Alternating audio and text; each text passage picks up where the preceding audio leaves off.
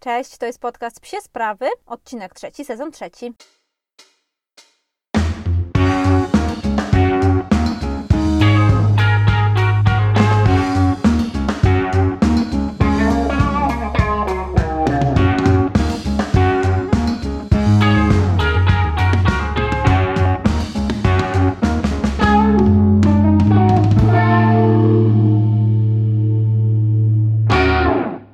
Witam Was w kolejnym odcinku mm, z podcastu Psie Sprawy.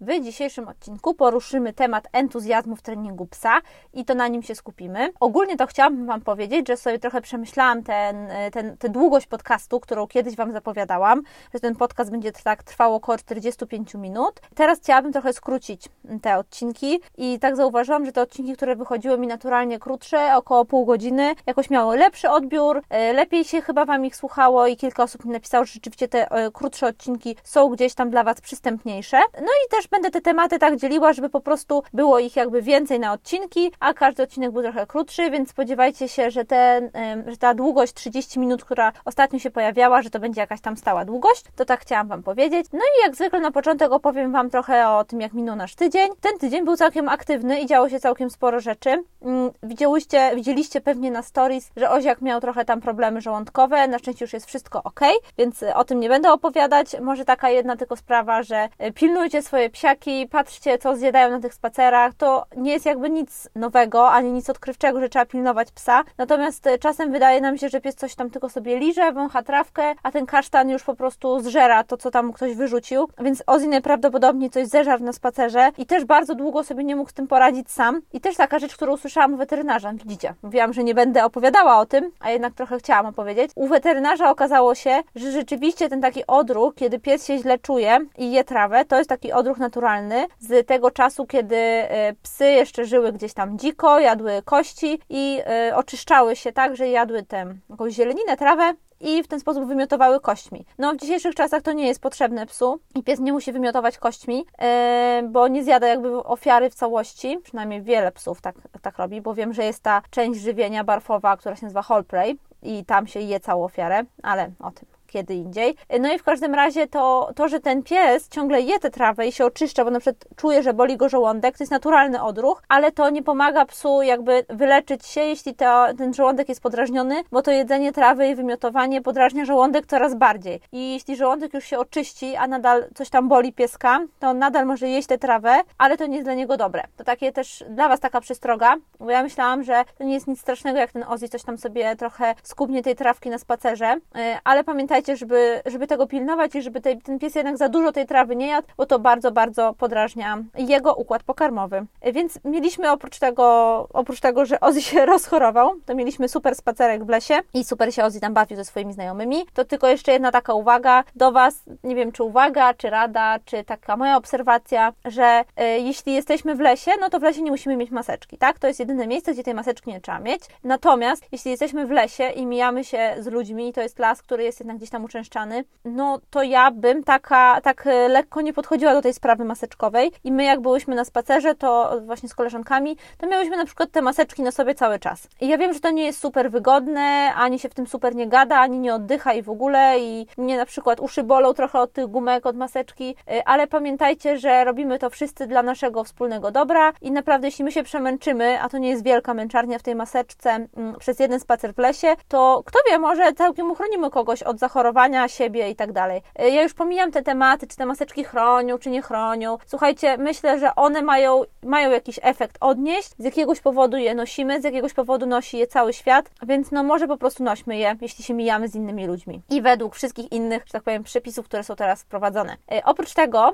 mm, to w tym tygodniu e, dostałam także, to znaczy to dostałam w zeszłym tygodniu, dostałam prezent od moich koleżanek na urodziny i jak każda prawdziwa psiara, to dostałam na urodziny bon na szelki dla psa tak. I postanowiłam zamówić Oziemu szelki, y, o których już bardzo, bardzo dawno myślałam, y, bardzo długo nad nimi myślałam. One mają w ogóle tyle samo przeciwników, co zwolenników i to jest bardzo ciekawe, bo są osoby, które są w nich zakochane i uważają, że to są najfajniejsze szelki ever, a po przeciwnej stronie są te osoby, które uważają, że to jest zupełnie niepotrzebny wydatek tak dużej kasy y, i tutaj mówię o szelkach Raffler Front Range, które są myślę, że jednymi z takich najbardziej kultowych psich produktów. W ogóle firma Raffler jest jedną z takich najbardziej kultowych firm. Kiedyś mam nadzieję, że zrobię Wam odcinek o niej, bo uważam, że jej historia i ogólnie jej produkty są naprawdę super fajne. No może abstrahując od tej ceny, no bo szelki gdzieś tam na promocji kosztowały mnie 205 zł. Nie jest to tanio, zdarzają się oczywiście droższe szelki, natomiast myślę, że to jest jednak ta jakaś tam górna półka. No i dzisiaj przyszły do mnie. Może tylko powiem Wam, że mm, najbardziej jakby do tych szelek przekonało mnie nie tylko to, że mają taką fajną budowę, że one są e, gdzieś tam zrobione w taki bardzo sportowy sposób, tak? Jest użyte też przy ich produkcji e, sportowych materiałów, więc to było dla mnie takie fajne. No ale też weszły w 2020 roku nowe kolory front range'ów, obserwujcie je. Wszedł m.in. Campfire Orange, to jest taki ogniskowy, pomarańczowy.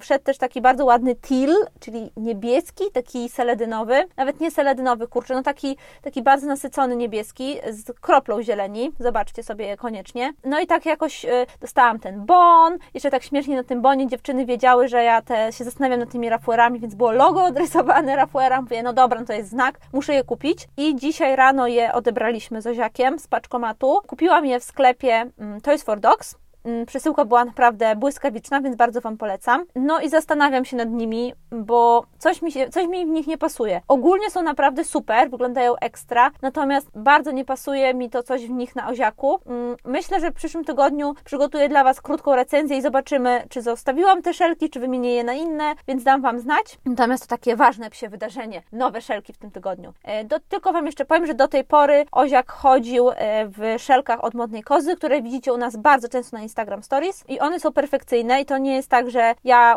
szukam czegoś lepszego, tylko szukam czegoś innego, bo jestem totalną gadżeciarą, co pewnie już wiecie, słuchając tych podcastów i chciałam spróbować czegoś takiego, no gadżeciarskiego, a te szelki Rafuer jednak takie są. Więc stay tuned, na pewno Wam o tym opowiem. Jeszcze mam e, trzy rzeczy, o których chciałam Wam powiedzieć, zanim przejdziemy do głównego tematu. Pierwsza rzecz z tych trzech to jest webinar, w którym brałam w tym tygodniu udział. To było przedwczoraj. To był e, webinar zorganizowany przez Bavaria Team Dogs i e, to był webinar o fizjoterapii, o konkretnie zabiegach fizykalnych z Anetą Bocheńską, z doktor Anetą Bocheńską. Myślę, że jest to też Wam bardzo dobrze znana osoba. To jest jedna z najbardziej znanych pań weterynarz w Polsce, która specjalizuje się w fizjoterapii zwierząt i specjalizuje się też właśnie w takich psach sportowych, psach zajmujących się jakąkolwiek aktywnością fizyczną. I ja panią doktor oczywiście od dawna znałam, byłam też kiedyś u niej jako, że tak powiem, towarzysz wizyty innego pieska. Y, no i co? I to był bardzo fajny webinar. Był ogólny. E, opowiadała w nim o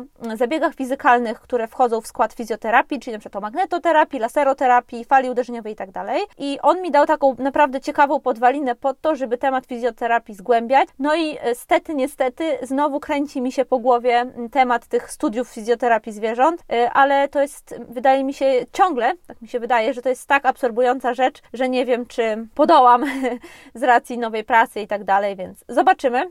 W każdym razie bardzo Wam polecam webinary organizowane przez Bavaria Team Docs. Wszystko odbyło się przez Zooma, była bardzo fajna, luźna atmosfera, naprawdę super się tego słuchało, więc polecam. E, za swój webinar zapłaciłam 60 zł, co uważam, że jest bardzo przystępną ceną, jeśli chodzi o tę dawkę wiedzy. Dostałam też z, niej, z niego piękny dyplom, więc być może to dla Was też jest jakiś tam e, ważny props, więc o tym mówię. E, no i w przyszłym tygodniu szykuje się kolejny webinar z, z panią doktor i on będzie tym razem o zabiegach manualnych, no i też oczywiście będę brała w nim udział i opowiem. Dobrze, jeszcze dwie sprawy. Jedna z nich to jest książka, którą czytam. To jest drugi koniec smyczy Patricia McConnell i to jest książka, którą polecały y, dziewczyny, mm, Ania Gruca konkretnie, polecała, jeśli chodzi o, y, o te polecane książki, nie wiem czy pamiętacie w jednym z odcinków. Y, bardzo fajna książka. Też dam Wam znać, jak przeczytam do końca. Nie chcę tak recenzować bez zakończenia jej. Natomiast na razie fajnie układa wiedzę o psie. Jest bardzo ogólna, ale to jest fajny poziom ogólności, który jakieś tam informacje o psach pozwala sobie przypomnieć. Y, ale też na przykład czegoś tam nowego się dowiedziałam. Był, jest bardzo fajny fragment o nawoływaniu zwierzaków. Myślę, że też jak będę recenzowała tę książkę, to Wam opowiem. No i ostatni temat, który zajawiłam Wam wczoraj po, w poście, y, czyli w środowym poście, który zaskoczył mnie trochę, Wasz odzew, aż tak pozytywny, bo od jakiegoś czasu myślę o tym, żeby tę treść podcastową może nie przenieść, co gdzieś tam rozszerzyć na YouTubie. Są czasem takie odcinki, które aż prosi mi się, e, żeby nagrać jakby z wizją, tak, czyli z wideo, z obrazem. Na przykład odcinki takie, w których recenzuję jakieś produkty, w których opowiadam o jakichś produktach. To, takie, to są odcinki, których bardzo ciężko mi się opowiada o czymś, bo nie zawsze znajdę odpowiednie słowo, czasem chciałabym Wam coś pokazać, zademonstrować i pomyślałam, że może takie krótkie filmiki na YouTube to byłaby dobra forma. Kilka osób się bardzo pozytywnie do tego odniosło, więc obiecuję Wam, że spróbuję. Myślę, że taki pierwszy odcinek to zrobię może o szafie Oziego i o tym, co Ozzy ma, jakie ubranka, smycze, obroże i tak dalej, bo wiem, że lubicie takie przeglądy. Y, na pewno też będą jakieś bardziej sportowe tematy, ale na razie y, tak jak z e-bookiem. Obiecywałam, obiecywałam, ciągle nie ma, więc nie obiecuję. Zobaczę, jak sobie radzę z treściami wideo i jak ja sama będę się czuła prezentując przed Wami swoją facjatę, nie tylko mój głos, więc zobaczymy. Na pewno będę dawała znać, oczekujcie jakichś tam zajawek. Dobra, dzisiaj ta część wstępna była bardzo długa, a mamy też ważny temat główny. Tematem głównym jest entuzjazm treningu psa. I gdybyśmy mieli umieścić na tej naszej holistycznej teorii dbania o psiego sportowca, entuzjazm treningu psa, to jest to taki element, y, który mm, zawiera się w kilku tych jakby grupach, bo zarówno jeśli chodzi o dbanie o głowę sportowca, ale też jeśli chodzi o ten trening taki przygotowawczy, jak i trening właściwy, to tutaj ten entuzjazm jako temat gdzieś nam się może pojawiać. I skąd się w ogóle bierze entuzjazm? Co jest podstawą entuzjazmu jako takiego elementu szkolenia psa? Myślę, że wszystkim Wam jest bardzo dobrze znana. Mam nadzieję, że nie ma już żadnej innej teorii, która pojawia się, jeśli chodzi o szkolenie psów, poza teorią oczywiście pozytywnego szkolenia psów. Jest mnóstwo książek opowiadających o pozytywnym szkoleniu psów i ja Wam je polecałam w trakcie tego, w trakcie jakby wszystkich odcinków mojego podcastu. Wszystkie te książki, o których gdzieś tam mówiłam, zawsze to pozytywne szkolenie psów zawierały. Może oprócz tej książki, y, o której mówiliśmy jakiś czas temu, czyli o książce, o książce Zapomniany język psów, tam się pojawiało jednak trochę tych negatywnych elementów, chociaż autorka niby podkreślała, jak to te pozytywne szkolenie jest dla niej ważne ale jednak. E, super tutaj pozycją jest wytresuj, najpierw wytresuj kurczaka, tam jest jakby totalnie cały, cały ten aspekt pozytywnego szkolenia psów poruszony w najmniejszych, najdrobniejszych elementach. Jakby pozytywne szkolenie psów to jest to, czym ja, na czym ja opieram w ogóle swoje, swoją relację z psem, na czym ja od, y, opieram wszystkie moje jakby mm, próby treningowe z nim. Myślę, że dla Was jest to jasne, na czym to polega, natomiast y, ja bym chciała Wam tak bardzo króciutko y, powiedzieć jakby w dwóch słowach, dla wszystkich osób, może dla których to jest nie tyle pierwsze spotkanie, co jedno z pierwszych. Więc głównym założeniem pozytywnego szkolenia psów jest to, że pies uczy się poprzez nagrodę, czyli pies wie, że dobrze coś zrobił, jeśli za to dostanie nagrodę. W drugą stronę, to nie jest takie szkolenie, w którym pies zrobi źle i wtedy jest kara, no bo to rodzi jednak życie w strachu i to rodzi zupełnie inne skutki, bo pies wtedy nie robi czegoś, bo boi się kary, lub robi coś w odpowiedni sposób, bo wie, że za inny sposób dostał karę. Rozumiecie, mam to, mam, to mam nadzieję. Więc istotą pozytywnego szkolenia psów jest ta nagroda. Więc ta nagroda to jest ten najważniejszy element, no bo ona nam warunkuje to, że okej, okay, zrobiłem coś dobrze, jest nagroda, jest to coś super. Nagroda jest to ten pożądany element, jest to to, co, to na czym psu najbardziej zależy. I tutaj trochę zaczynają się schody, bo y, każdemu psu zależy trochę na czymś innym. Oczywiście jest taka bardzo duża generalizacja, że większości psów zależy na jedzeniu. Absolutnie jest tak. Większość psów naprawdę pracuje świetnie za jedzenie. Pracuje świetnie za takie codzienne jedzenie, pracuje świetnie za smaczki, pracuje świetnie za jakieś specjalne, dobrane pod siebie, oczywiście pokarmy i tak dalej. Natomiast są psy, u których no, na smakołyki yy, aż tak dobrze się nie pracuje. I muszę Wam powiedzieć, że na przykład mój pies jest psem, który nie pracuje aż tak świetnie na smakołyki, a na pewno, no my za to, że jesteśmy na barfie, to za barfa nie pracujemy, o tym Wam kiedyś mówiłam. Natomiast ja muszę też te smakołyki wybierać bardzo dobrze, no bo on jest bardzo wybredny. Ja też staram się robić tak, żeby oczywiście wyłapywać te momenty, kiedy on jest bardziej głodny, czyli jak to jedzonko już tam się uleży w brzuszku i strawi, żeby z nim pracować, żeby on też czuł głód. Praca na smakołyk była napędzana głodem gdzieś tam trochę. Natomiast są też psy, które pracują na zabawki i które są nagradzane zabawkami. I to musicie też wiedzieć, że nie zawsze to też jest tak, że jeśli wasz pies nie chce pracować na smakołyki, to wasza droga do pracy z psem jest zamknięta zamknięta, no możecie pracować na zabawkę. Więc tu mamy te dwa rodzaje jakby, tylko takie chciałam wymienić. I ja też wiem, że wiele, wielu z Was bardzo interesują te tematy. Praca na zabawkę, praca na jedzenie, czym się różni, kiedy to stosować i tak dalej. Więc myślę, że zrobimy na pewno taki odcinek i jeśli już teraz szukacie informacji, to szukajcie ich na przykład e, u Pauli Gumińskiej na Instagramie i na Facebooku. Tam znajdziecie mnóstwo, mnóstwo ciekawych informacji, jak zwykle. Ha, polecam Paulę w każdym odcinku. E, tam też myślę, że dowiecie się takich podstaw, a zrobimy też na pewno kiedyś taki odcinek. Oprócz smakołyków i zabawki, dużo psów traktuje jako nagrodę samą aktywność. I w tej książce Patricia McConnell między innymi był taki fragment o jej psie, dla którego aktyw, y, jakby nagrodą był, była y, ciągnąca się dalej aktywność. Czyli na przykład jej pies przynosił piłkę wtedy, kiedy wiedział, że ona zaraz ją rzuci. I ona tak wypracowała aport, że aport zawsze był y, zakończony, jakby nagrodą za ten aport był kolejny aport. I ja też to rozumiem i mój pies na przykład też tak w dużej mierze pracuje, że dla niego nagrodą jest sam pościg. Dlatego ja na przykład, jak, y, jak nagradzam Oziego na końcu biegu flejbolowego, no to muszę biec bardzo szybko, żeby on mnie ścigał, on sobie łapie tam jakiś szarpaczek i tak dalej, ale na przykład po skończonym biegu, po skończonym meczu, przepraszam, i jeśli chcę go nagrodzić tak super, to rzucam mu piłkę, którą on goni. To jest najlepsza aktywność dla niego, gdzie on nawet nie biegnie za mną, co biegnie za tą piłką i y, może gdzieś tam tę piłkę przynieść i ja mu wtedy jeszcze raz rzucam, wie, że to była nagroda, super, i jeszcze jest jedna nagrodka za to, że przyniosłem. No to tylko taki, taka krótka dygresja. Ale tematem przecież dzisiejszego odcinka jest entuzjazm, więc co ja tu mówię o nagrodach, nie? No więc w moim przekonaniu i myślę, że w przekonaniu wielu trenerów, najlepszą nagrodą dla psa jest entuzjazm z naszej strony. A dlaczego?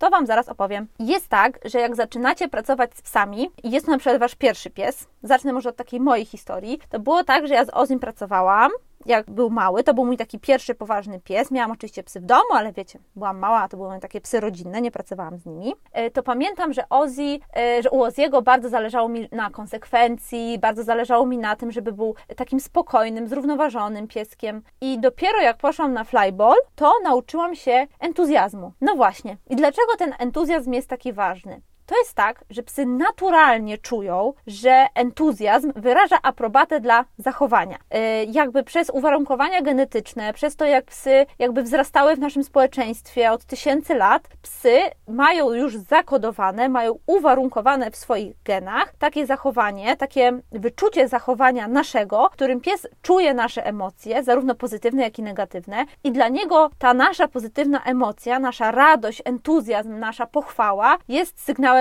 zrobiłem dobrze, mój pancio jest szczęśliwy. To jest coś, co mają praktycznie wszystkie psy. Oczywiście tutaj pojawia się temat wszystkich psów, które są bardzo wrażliwe, mają problemy z kontaktami, więc ja jakby te psy troszeczkę, przepraszam, brzydko mówiąc, odsuwam, bo to jest temat, który należy przepracować z behawiorystą, to jest temat, który należy mm, zgłębić, dlaczego, skąd się wziął i tak dalej. Natomiast jeśli mamy takiego psa, normalnego, brzydkie słowo, nie lubię tak mówić, ale takiego typowego pieska, który lubi pracować, który cieszy się swoim życiem i tak dalej, to on będzie potrafił w bardzo naturalny sposób odbierać Wasze emocje i będzie potrafił do tych, e, tymi emocjami się trochę żywić i te emocje będą dla niego takim wsparciem i jasnym sygnałem, ok, zrobiłem dobrze. Teraz jeszcze wracając do tego mojego flybola, muszę Wam powiedzieć, że mm, ja nie jestem taką osobą bardzo hmm, pozytywną, ani optymistyczną. E, ja bardzo często widzę wszystko w czarnych barwach i staram się oczywiście jakby mm, pilnować tego, żeby przy psie być tym takim super zrelaksowanym, szczęśliwym ekstra człowiekiem. Natomiast na początku przychodziło mi to z dużym trudem. I taka radość y, do Oziego i ten entuzjazm i te okrzyki, te krzyki e, i te wzniesienia wszystkie, to jest coś, czego ja się nauczyłam dopiero na flyballu. I dopiero na flyballu nauczyłam się, że rzeczywiście im ja się bardziej cieszę, tym on jest bardziej nagrodzony i on bardziej chce robić znowu, no bo chce znowu dostać nagrodę. On chce, żebym ja znowu była szczęśliwa. I to nie jest też tak, że to jest charakterystyczne tylko dla psów, które mają te will to please, czyli na przykład dla tych wszystkich psów, czyli dla borderów, które bardzo często mają taki głęboko zakorzeniony instynkt zaspokajania potrzeb swojego właściciela, ale to jest po prostu cecha psów, które zaczynają pracować z człowiekiem i którym człowiek daje z siebie tę radość, ten szczęście, ten entuzjazm z dobrze wykonanego zadania. Więc to też jest dla Was taki sygnał. Na przykład, jeśli wasz pies troszeczkę gorzej z wami pracuje, trochę jest mniej zaangażowany w pracę, trochę jest mniej zmotywowany, zastanówcie się, ile wy dajecie z siebie. Ile wydajecie mu z siebie radości. To też nie jest tak, że każdy pies potrzebuje głośnego okrzyku, albo każdy pies potrzebuje oklepania po boczku, albo każdy pies potrzebuje jakiegoś waszego podskoku. Myślę, że to bardziej chodzi o ten ładunek emocjonalny, który wydajecie psu za dobrze wykonane zadanie i który wy mu przekazujecie i który jest dla niego właśnie tym sygnałem, ok, to zadanie zostało wykonane przez ciebie na 6. I są oczywiście etapy nauki, y, w których te, y, ten entuzjazm może być większy, mniejszy, powinien być większy, mniejszy. To też jest tak, że ten entuzjazm nie ma drugiej strony i nie jest tak, że za wykonanie, za wykonane zadanie źle psa karcimy lub dajemy mu taką, wiecie, smutną minkę, wiecie o co mi chodzi, tylko ucinamy entuzjazm i jesteśmy absolutnie statyczni, jesteśmy bez emocji, żeby pokazać psu, żeby uczyć psa, że to te emocje to jest nagroda właśnie za dobrze wykonane zadanie i po pewnym czasie pies będzie sam się zastanawiał, co ma zrobić, żeby te emocje się pojawiły. Natomiast uważajcie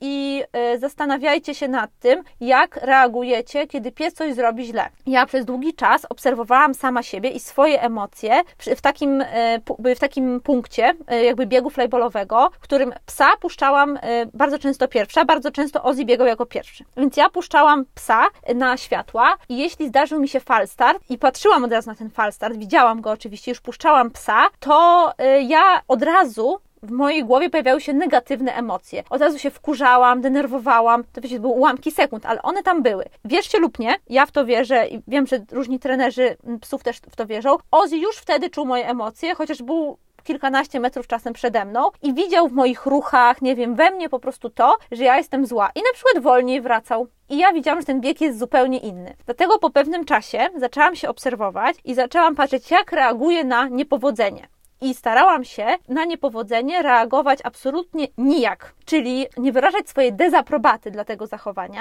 tylko po prostu zahamować te uczucie radości, jakby, które miałoby się pojawić, gdyby zadanie było dobrze wykonane. Taka, taka absolutnie neutralna, bo to można powiedzieć, że to jest neutralna postawa i neutralna pozycja własnych emocji, niesamowicie trudna do zrobienia, przynajmniej dla mnie była, może dla Was będzie łatwa, to Wam super zazdroszczę, natomiast dla mnie była to bardzo trudna rzecz i ja musiałam pracować nad sobą i musiałam pracować nad swoimi emocjami, nad tym, jakie ja mam wobec jego wymagania, jak ja odbieram sport i tak dalej. Więc to jest dla Was taka, taka krótka, jakby krótkie zadanie, żeby zastanowić się, jak reagujecie, jak Wasz psiak robi coś źle i jaki to ma na niego wpływ. Obserwujcie go. Są psy, dla których każdy mm, taki odruch wasz, objaw dezaprobaty y, działa absolutnie gasząco i naprawdę może powodować duży regres w treningu. Na przykład Ozzy jest psem, na którego ja nie mogę krzyknąć, nie mogę y, go zgasić, nie mogę go w żaden sposób gdzieś tam negatywnie stymulować, czego oczywiście bym nie chciała, ale wiecie, każdemu się zdarza. Na przykład jak on tam gdzieś podchodzi do jakiejś trawy czy innego gunwa na spacerze i zaczyna je żreć, no to u każdego się pojawiają negatywne emocje. Natomiast jeśli zaczynamy trening, zaczynamy sztuczki, zaczynamy fitness, ja totalnie wyłączam te emocje. Nie mogę sobie pozwolić na to, że Ozzy na przykład dostanie ode mnie jakikolwiek negatywny bodziec, nawet delikatnie negatywny, na przykład przy fitnessie, bo ja widzę, że on już jest zdemotywowany, nie chce tego robić, to się pojawiło, on czuje, że to gdzieś tam jest i absolutnie nie chce mieć z tym styczności. To jest cecha bardzo delikatnych psów, reaktywnych, często na przykład hartów. No to tylko dla Was taki tip, żeby się zastanowić, jak nad tym pracujecie na co dzień. E, no i dobra, słuchajcie, jeszcze wiem, że ten temat e, został tylko przeze mnie tak liźnięty i nie powiedziałam o nim dużo, bardziej chciałam go zajawić jako taki temat dla Was do przemyśleń, własnego entuzjazmu i własnego zachowania. Natomiast e, jeszcze chciałam Wam wskazać coś takiego, że ten entuzjazm, żywiołowość, emocje bardzo są potrzebne przy sportach, w których my tej żywiołowości, szybkości, skoczności wymagamy od psa. Oczywiście od tego są wyjątki i zdarzają się psy super szybkie, które są puszczane w absolutnej ciszy i nagradzane absolutną ciszą,